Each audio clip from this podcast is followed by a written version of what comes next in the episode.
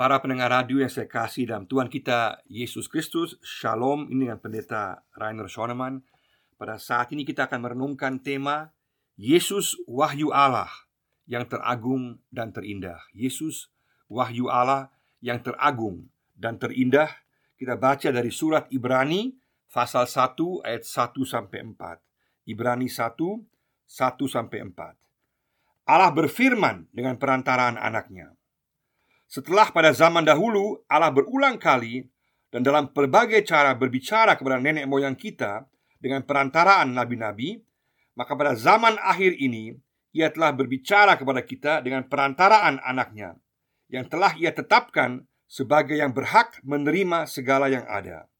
Oleh Dia Allah telah menjadikan alam semesta.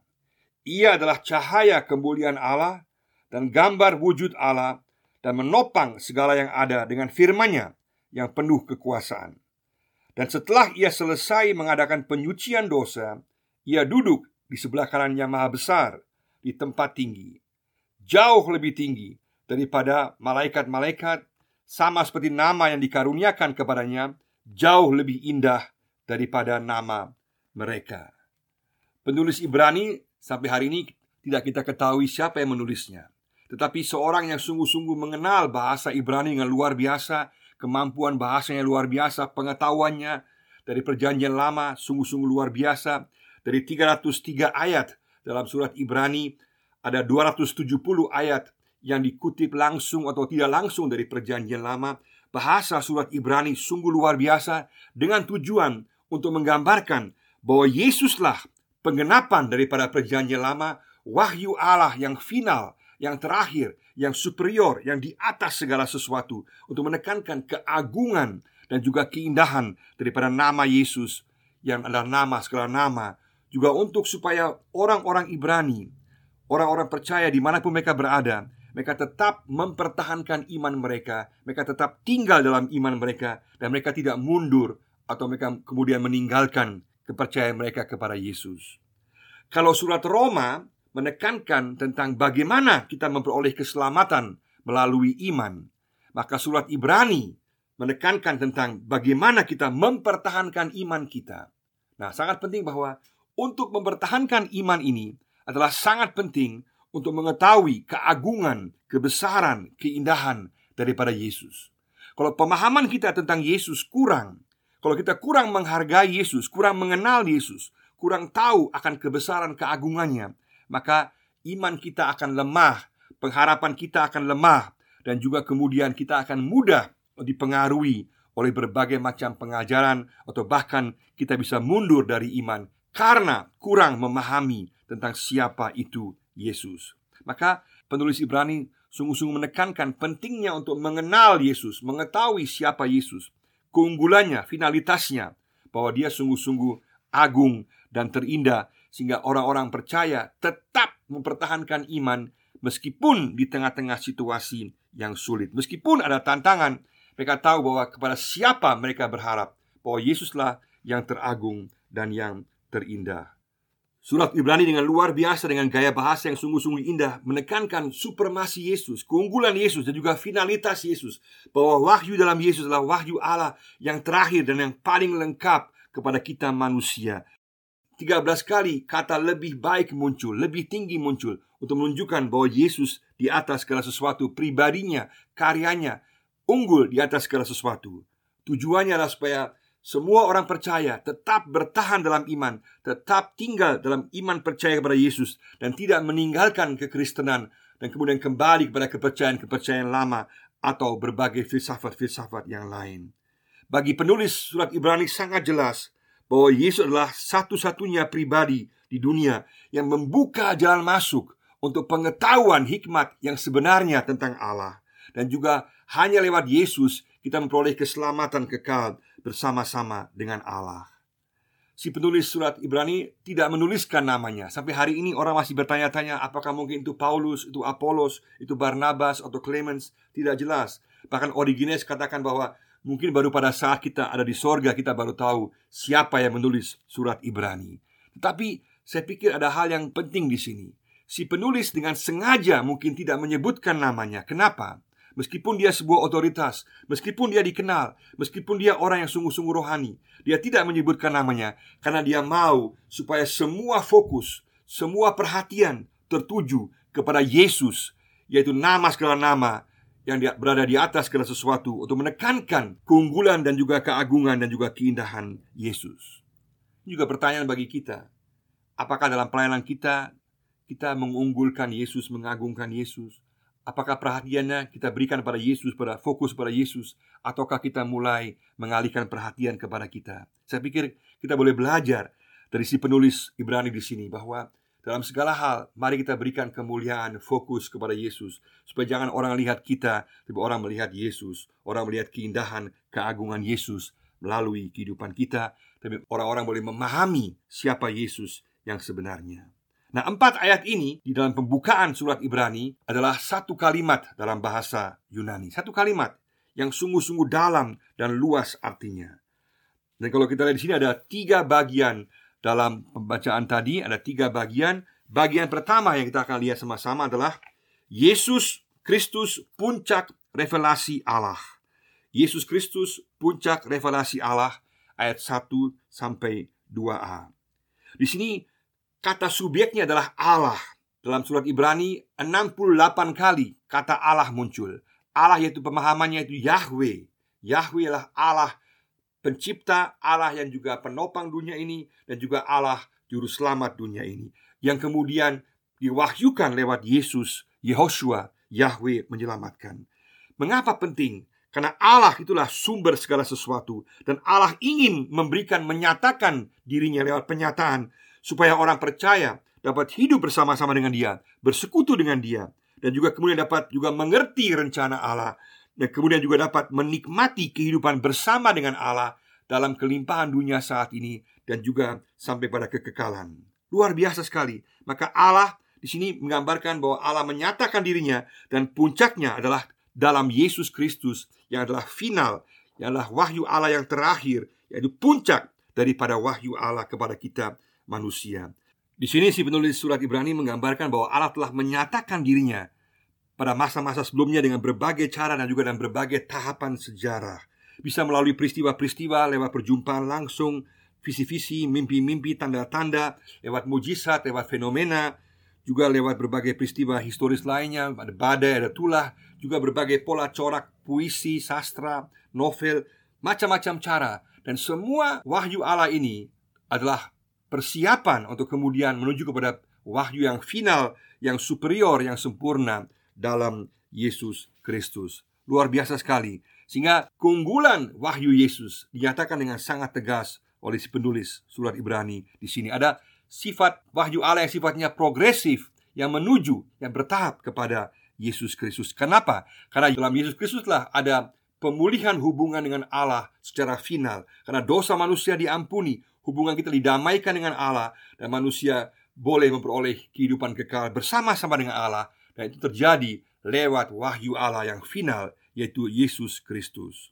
Ini sangat menarik bahwa 7 kali angka 7 digunakan sangat banyak dalam surat Ibrani untuk menggambarkan kesempurnaan. Dan ada 7 bagian dalam surat Ibrani yang menggambarkan tentang Yesus sebagai anak Allah. Kenapa anak Allah?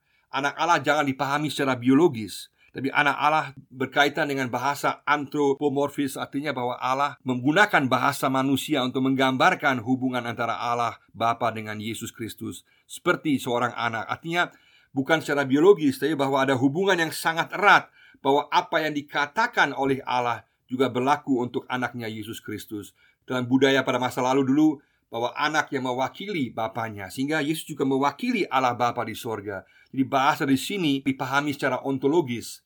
Harus dilihat bahwa anak adalah gambaran hubungan yang begitu erat antara Allah Bapa dengan Yesus, sehingga jangan dipahami secara biologis, karena Allah bersifat suprarasional.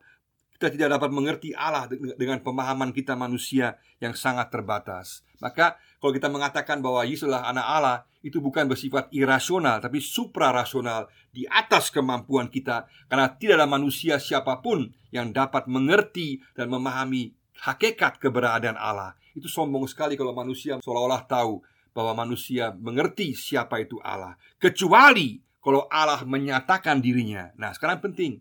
Kita lihat bahwa Ibrani mengatakan bahwa Allah menyatakan dirinya secara final, secara superior, dan terbukti dalam sejarah dengan mujizat, dengan karya yang luar biasa dalam Yesus Kristus. Sehingga kita dapat mempercayai, meyakini Yesus sebagai Tuhan, sebagai anak Allah, karena Yesus sendiri berasal dari Allah, dan dia mengatakan tentang Allah, dia berasal dari surga, dan dapat menyatakan tentang kehendak Allah dan tentang keberadaan surga dan cara untuk dapat mencapai surga bersama-sama dengan Yesus. Maka Yesuslah yang final dan yang superior. Sungguh luar biasa. Bagian kedua di sini yaitu 7 fakta superioritas dan finalitas Yesus. 7 fakta superioritas dan finalitas Yesus. Ayat 2b sampai 3. Ada 7 fakta dalam ayat-ayat ini yang menggarisbawahi kekhususan, keagungan, kebesaran daripada Yesus Kristus yang juga bersifat final dalam penyataan dirinya. Nah, angka 7 sekali lagi melambangkan angka yang sempurna, sama seperti pekerjaan Allah yang sempurna pada saat hari dia menciptakan dunia ini 7 hari. Juga menggambarkan kaki Dian juga 7, melambangkan kesempurnaan kehadiran Allah. Maka angka 7 melambangkan di sini bahwa kesempurnaan daripada penyataan diri Allah dalam Yesus Kristus. Ada 7 fakta. Fakta yang pertama adalah Yesus adalah pewaris dari segala yang ada. Yesus adalah pewaris dari segala yang ada. Itu berarti semua berada dalam kekuasaan Yesus, baik masa kini maupun masa depan. Maka warisan di sini berarti bahwa Yesuslah yang memperoleh warisan daripada Allah, dan warisan itu juga kita peroleh sebagai orang percaya karena kita hidup bersama-sama dengan Yesus. Makanya orang percaya juga disebut sebagai pewaris-pewaris Allah, karena kita memiliki hubungan dengan Yesus. Dengan demikian kita juga mewariskan yang sama seperti yang diperoleh oleh Yesus. Berarti Yesus telah memperoleh segala sesuatu dari Allah dengan istilah kleronomeo. Dan juga berarti bahwa semua yang telah diwariskan kepada Yesus juga dapat diperoleh oleh setiap orang percaya pada masa sekarang. Sungguh luar biasa, kita adalah pewaris segala sesuatu karena Yesuslah pewaris dari segala sesuatu. Yang kedua, Yesus menciptakan alam semesta termasuk mengatur zaman. Yesus adalah pencipta dunia ini bersama-sama dengan Allah, karena Yesus dan Allah adalah satu sesuai dengan Yohanes 10 ayat 30. Dia menciptakan waktu, ruang, materi, dan zaman sejarah. Ini juga berarti bahwa Yesus juga menciptakan dari yang tidak ada menjadi ada. Dengan demikian, Yesus bukanlah ciptaan, tapi Yesus adalah pencipta yang berkuasa dan memerintah dalam berbagai zaman. Maka sangat jelas bahwa seluruh kebenaran yang diwahyukan dalam Alkitab, Bapa, Anak, dan Roh Kudus melakukan pekerjaan yang sama dalam ciptaan alam semesta. Tetapi hak penguasaan dan pengaturan ciptaan diserahkan kepada Anak. Yang ketiga, Yesus adalah cahaya kemuliaan Allah. Yesus adalah cahaya kemuliaan Allah. Istilah bahasa Yunani yaitu apaugasma, artinya bahwa cahaya memiliki sumber sendiri. Berarti Yesuslah cahaya memiliki sumber sendiri, yang adalah cahaya memantulkan kemuliaan Allah. Berarti Yesuslah cahaya terang yang sebenarnya itu. Dan kita tahu bahwa dalam perjanjian baru, Petrus, Yakobus, dan Yohanes sempat melihat cahaya kemuliaan Allah dalam Matius 17, dan mereka tidak tahan melihatnya. Sama juga dengan Paulus yang melihat cahaya kemuliaan Allah. Mereka semua tidak mampu menghadapi cahaya kemuliaan Allah yang sedemikian luar biasa. Kenapa? Karena cahaya kemuliaan Allah melambangkan bahwa Kristus adalah Allah sendiri. Sama sifat, sama karakter, sama kerja, sama jasanya. Maka dia yang mewarisi segala sesuatu, dan dia menyatakan kemuliaan Allah. Berarti hanya dalam Yesus kita melihat siapa Allah sebenarnya, kemuliaan Allah yang sebenarnya. Dan kemuliaan Allah ini bersifat rohani dan kekal. Maka kita manusia tidak patut memberikan penilaian terhadap kemuliaan Allah, tapi kita harus mengembalikan kemuliaan kepada Allah. Yesuslah cahaya kemuliaan Allah. Yang keempat, Yesus adalah gambar wujud Allah yang sempurna. Yesus adalah gambar wujud Allah yang sempurna. Di sini digunakan istilah karakter, dan hanya satu kali muncul itu gambar wujud Allah. Berarti sama seperti dulu dalam meterai yang diberikan oleh para kaisar Romawi, atau juga dalam logam Romawi yang persis sama. Maka Yesus digambarkan sebagai karakter Allah. Berarti Yesus persis sama seperti Allah. Yesus adalah Allah. Berarti dalam Yesus kita sungguh-sungguh mengenal siapa hakikat Allah yang sebenarnya, yang tidak pernah dilihat oleh manusia sebelumnya. sesuai dengan Yohanes 14 ayat 9. Maka dengan demikian penulis Ibrani menekankan bahwa gambar wujud Allah ini menggambarkan kesatuan hakikat substansi Allah dengan Yesus, dan sekaligus juga bahwa ada bentuk perbedaan dalam kepribadian, tapi tetap satu, tetap esa. Sekali lagi, ini bersifat suprarasional, bukan irasional, karena kita tidak dapat mengerti keberadaan Allah yang sesungguhnya kecuali Allah menyatakan dirinya kepada kita. Itu juga sebabnya mengapa Allah melarang kita membuat gambaran-gambaran tentang Allah, karena manusia cenderung untuk memuaskan dirinya sendiri dan juga inteleknya sendiri dengan gambaran-gambarannya sendiri yang dapat dikontrol oleh manusia, dan juga kemudian menyembah gambaran tersebut. Allah adalah bersifat transenden. Tidak mungkin kita dapat mengerti Allah sebagaimana dia ada kecuali dia menyatakan dirinya kepada kita. Dan surat Ibrani sangat jelas mengatakan bahwa Yesuslah dan hanya dalam Yesus gambar wujud Allah yang sempurna nampak kepada kita manusia. Yang kelima, Yesus adalah penopang alam semesta lewat kuasa firman-Nya. Artinya Yesus yang saat ini sedang memelihara, sedang menopang, sedang mengatur tujuan sejarah dunia untuk menuju kepada akhirnya. Luar biasa. Maka kuasa firman yang sama dari Yesus sekarang juga menopang dunia ini, terus aktif mendukung. Dan Yesus tidak berubah, rohnya tidak berubah, kuasanya tidak berubah, dan akan membawa kepada kehidupan kekal. Karena Yesuslah yang memberikan hidup sesuai Yohanes 6 ayat 33, yang mendukung hidup manusia, gerakan manusia, mengisi hidup manusia, sehingga demikian hidup kita menjadi lebih bernilai, lebih berarti, dan kita dapat sungguh-sungguh bersandar kepada firman-Nya yang sungguh-sungguh memiliki kuasa yang dapat dipercaya, baik untuk kehidupan maupun untuk keselamatan kekal. Yang keenam, Yesus adalah penyuci dosa atau imam besar. Yesus adalah penyuci dosa atau imam besar. Nah, ini sini digambarkan bahwa Yesuslah yang final, yang superior, yang dalam karyanya membawa pengampunan dosa yang sempurna. Artinya secara utuh, lewat korban Yesus di kayu salib, maka ada pengampunan dosa bagi manusia yang bersifat utuh. Dan penyucian dosa di sini menggambarkan sisi kultis, bahwa hubungan kita dengan Allah dibereskan, telah ditebus oleh darah Yesus. Dengan demikian maka dosa kita manusia, yaitu ketidaksetiaan kita dan dosa pemberontakan kita pada Yesus dan juga kepada Allah sendiri, sekarang telah ditebus oleh darah Yesus. Dan sangat penting bahwa hanya Allah sendiri yang mempunyai hak untuk menentukan cara, isi, dan juga pengampunan dosa bagi kita, karena hanya dialah yang bisa memberikan pengampunan dosa yang berkhasiat kekal. Berarti Allah sendiri yang harus menentukan caranya, karena dialah yang dilukai, karena dialah yang dimana kita bersalah kepadanya. Maka Allah sendiri yang dapat menentukan cara pengampunan dosa, cara penebusan dosa, dan dia telah tentukan bahwa itu terjadi dalam Yesus Kristus, adalah anak Allah yang sempurna yang membawa pengampunan dosa bagi kita manusia. Sehingga dengan demikian hanya Yesus satu-satunya juru selamat dunia yang berkenan dan disahkan oleh Allah. Dan darah Yesus ini memiliki khasiat kekal yang tak terbatas bagi pengampunan dosa. Yang ketujuh, Yesus duduk di sebelah kanan Allah sebagai penguasa. Yesus duduk di sebelah kanan Allah sebagai penguasa. Ini gambarkan bagaimana posisi Yesus yang duduk, berarti dia memiliki kehormatan, dan juga di sebelah kanan berarti dia memiliki kekuasaan.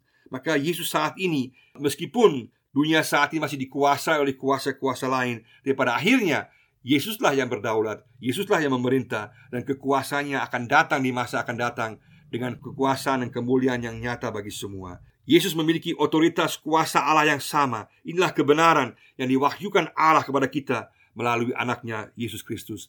Hanya pada Yesus ada kuasa Allah, ada pemerintahan Allah, ada juga kedaulatan Allah. Sehingga demikian kita perlu menyembah Yesus, harus menyembah Yesus, karena dialah yang adalah Tuhan segala Tuhan, yang memiliki kuasa atas dunia ini. Mari bersama-sama kita menyembah Yesus sebagai Tuhan, karena dialah pewaris segala yang ada, dan kita pun juga boleh mewarisi kerajaan Allah. Kita menyembah Yesus sebagai Tuhan karena dialah yang menciptakan alam semesta, dia mengatur zaman, sehingga kita boleh tahu kita adalah ciptaannya yang indah, dan kita berada dalam naungan kuasanya. Kita boleh juga menyembah Yesus karena dialah cahaya kemuliaan Allah. Dalam Yesus kita melihat kemuliaan Allah yang sebenarnya, dan kita pun akan dimuliakan. Dalam Yesus kita melihat gambar wujud Allah yang sebenarnya, sifat Allah, pribadi Allah, hakikat Allah, tindakan kasih Allah. Dan kita boleh tahu bahwa kasih Allah tertuju kepada kita manusia. Puji Tuhan. Kita boleh menyembah Yesus sebagai Tuhan karena dialah penopang alam semesta yang berkuasa lewat firman-Nya. Sampai hari ini firman-Nya memiliki kuasa dan kita boleh percaya akan firman-Nya, bahwa firman yang sama yang menciptakan langit dan bumi, firman yang sama yang juga melihara dunia ini, firman yang sama yang menyelamatkan kita, firman yang sama akan menguatkan, menghibur, menyertai kita dalam kehidupan kita di masa sekarang. Dan juga bahwa Yesuslah penyuci dosa kita, dialah imam besar kita, bahwa lewat Yesus penebusan dosa telah terjadi. Kita boleh tahu dosa kita diampuni oleh karena korban Kristus di kayu salib. Dan juga yang kita boleh menyembah Yesus karena dia yang duduk di sebelah kanan Allah, dia yang berkuasa, dia yang dihormati, dan dia yang memiliki kedaulatan dan akan datang dalam kemuliaan dan kuasa di akhir zaman. Puji Tuhan, mari sama-sama kita menyembah Yesus, tetap menghargai Yesus, menghormati Yesus, dan tetap tinggal dalam Yesus, dan juga boleh terus mengimaninya dalam kehidupan sehari-hari kita.